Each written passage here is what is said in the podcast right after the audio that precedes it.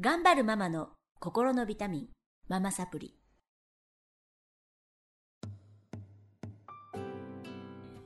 皆さんこんにちは、ママサプリの時間です。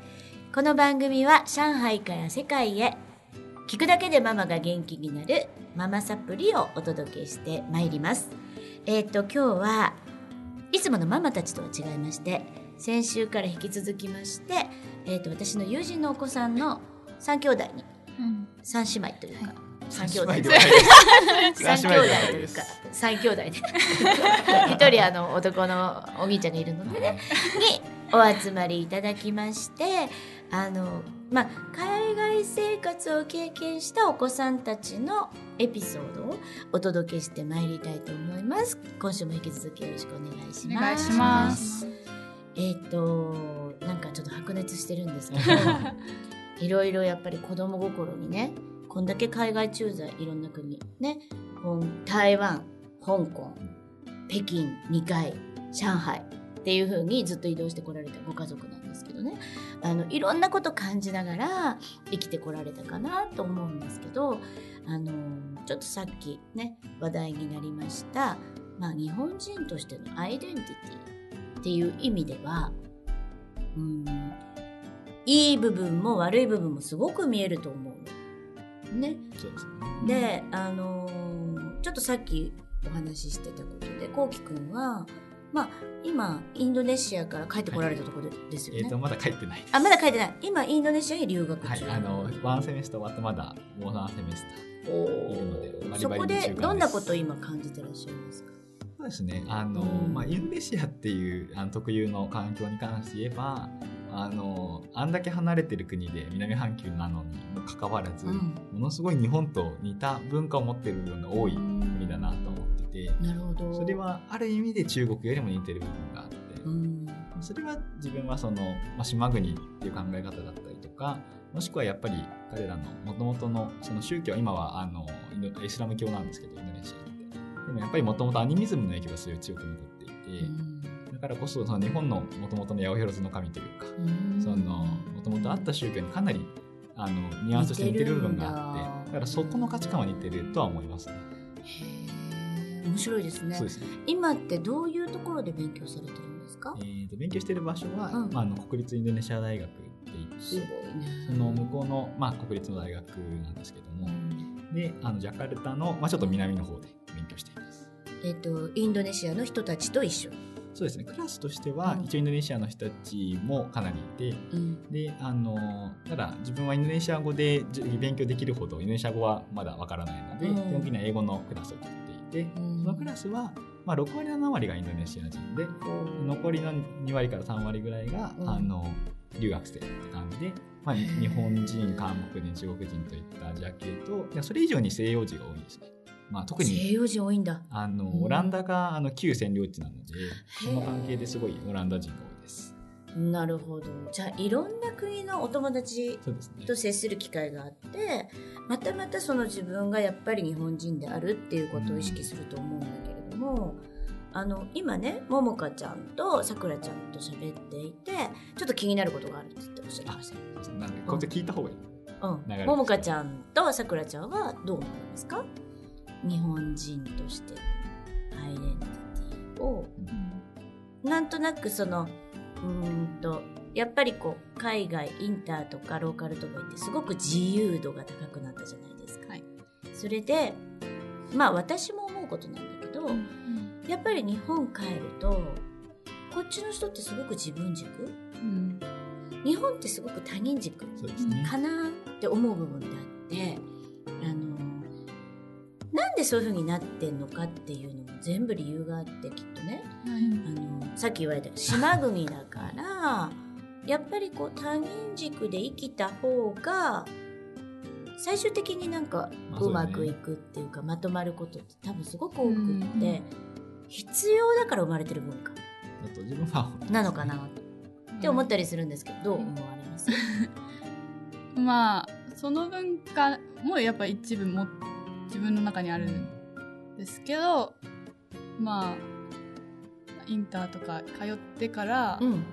まあまあでもそうですね。インター通ってから初めてちゃんと自分について考えるようになったっていうか、うんうん日本の学校に行った時にはやっぱり、ん。まあ周りに染まるというか、まあ、うん。周りと同じようにしてた方がいいからね。してた方がいいので、うんうんうんそうしてた自分がいるんですよやっぱ、うん。それはまあ意識的なのか無意識的なのか両方なのかうん。わかんないんですけど、でもインター来てみんなバラバラなんですよ。わかる。うん。だからじゃあ自分はどうするってなった時に自分は自分を持たなきゃいけないから、うん。もうそこは国がどうこうっていうよりかは自分自身を持つっていうことの大事さに気づいて、まあ、そういうことをアメリカの大学のエッセイに書きましたけどね。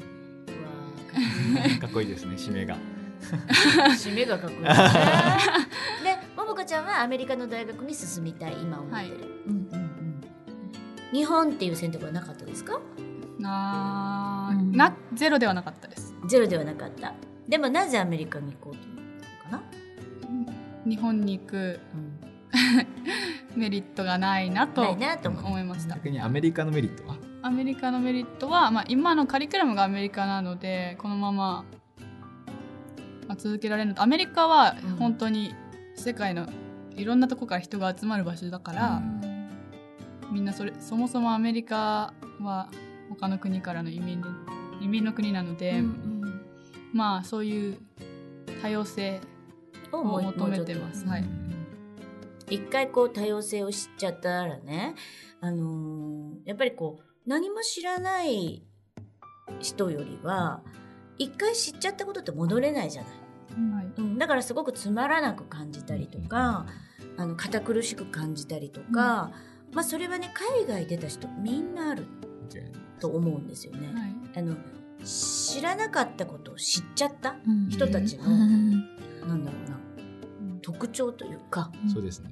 ねどう思ないます？うん。でも自分もうん。やっぱり、あの特徴まあいい点悪い点あると思うんですけど、まあ、いい点はまず一つやっぱりその今言したんですけど、まあ、自分自身を持てるっていうのは確実にあってあるね。まあそのうん。他の人と違う自分って何なんだろうっていうのを、そのあの日本の中にいる日本人とも比べるしもちろん外国人とも比べるし、うん。そういう被告の中で多分自分をよりこう明確にしていくことはできると思うの。でそれは本当にいい点だと思うんですけど、うん。なんか逆に、まあ、悪い点というかうん。辛さを感じる点っていうのは、うん。その分だけそのなんだろう社会で同質化しているその価値観っていう部分からは少し離れてしまったりとかする部分があってだからなんかどうしても日本っておかしいじゃんって思っちゃったりとかいう部分が Why 増えて Japanese ピ people ポってこと 思っちゃうこといっぱいしまうあるよね。タイミングうんはやっうんうんぱその分だけ増えていくと思って、そうだよね。なんかそういう意味であのちょっとあの話をこっちのお母さんとかの話につなげていくと、うん自分がやっぱ良かったなと思ってるのは、うんその少なくともうちの家族はそういう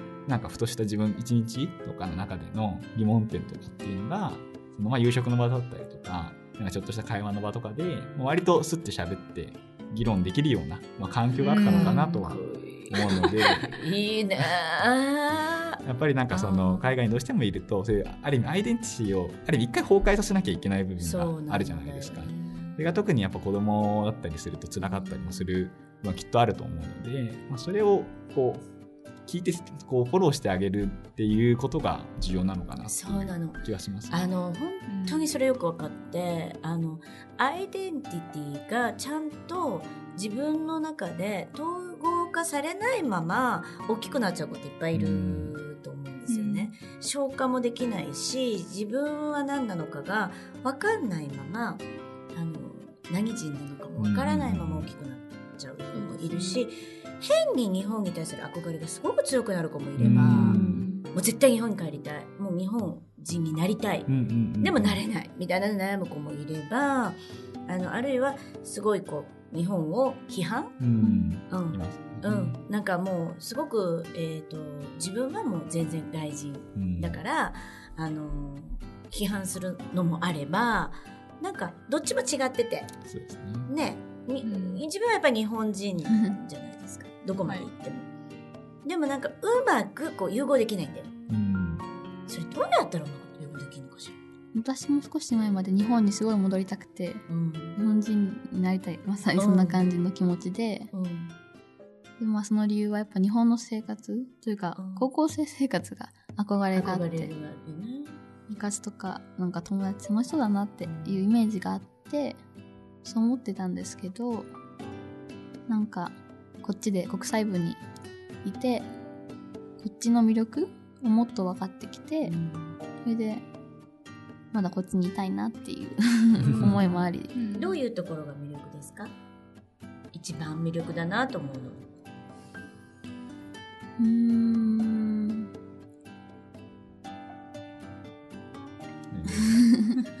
私はまず一番最初に思いついたのは普通の人と違くなりたいっていうか、うん、やっぱそういう気持ちがあって。で私がいつも、まあ、まず最初に比べるのは他の日本人だったので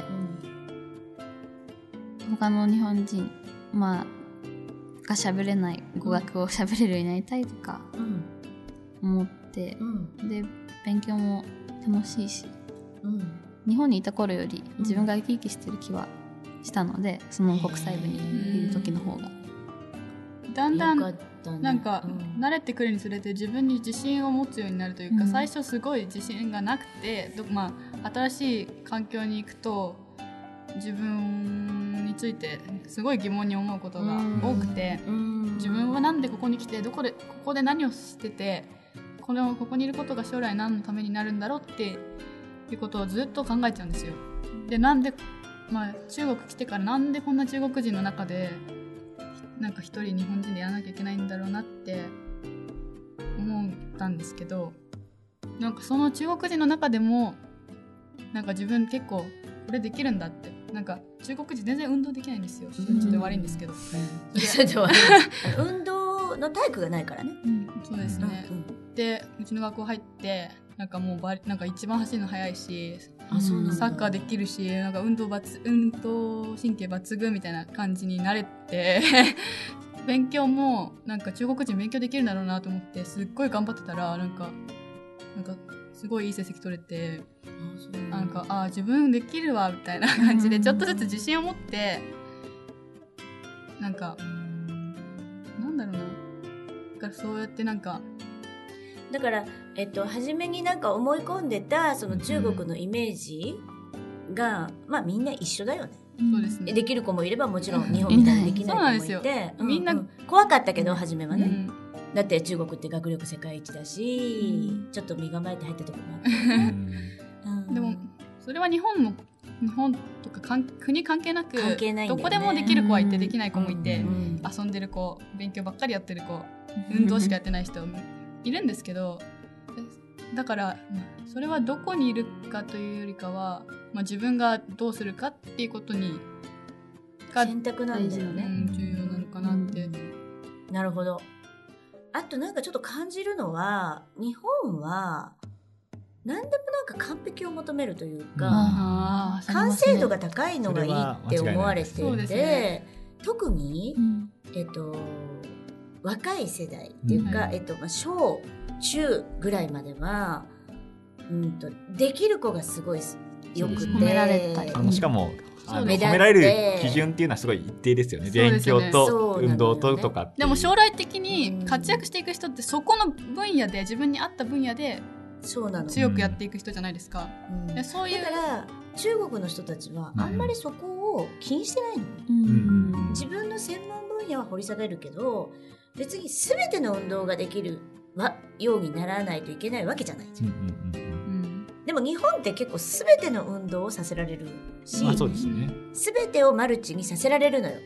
間違いないだからとう。いってその人たちがじゃあこの、えっと、専門的なことを掘り下げてる中国人よりもじゃあ将来的に幸せになって上に立てるかというとそうではないんですよね、だからなんかなんだろう。やってる教育の違い、違いがありますね。すごい。うん。うんかなと思う。インターも違うじゃない。はい。マルチに全部させようとはしない。でしょ？まあ一応マルチに選択制だよね。まあそうですね。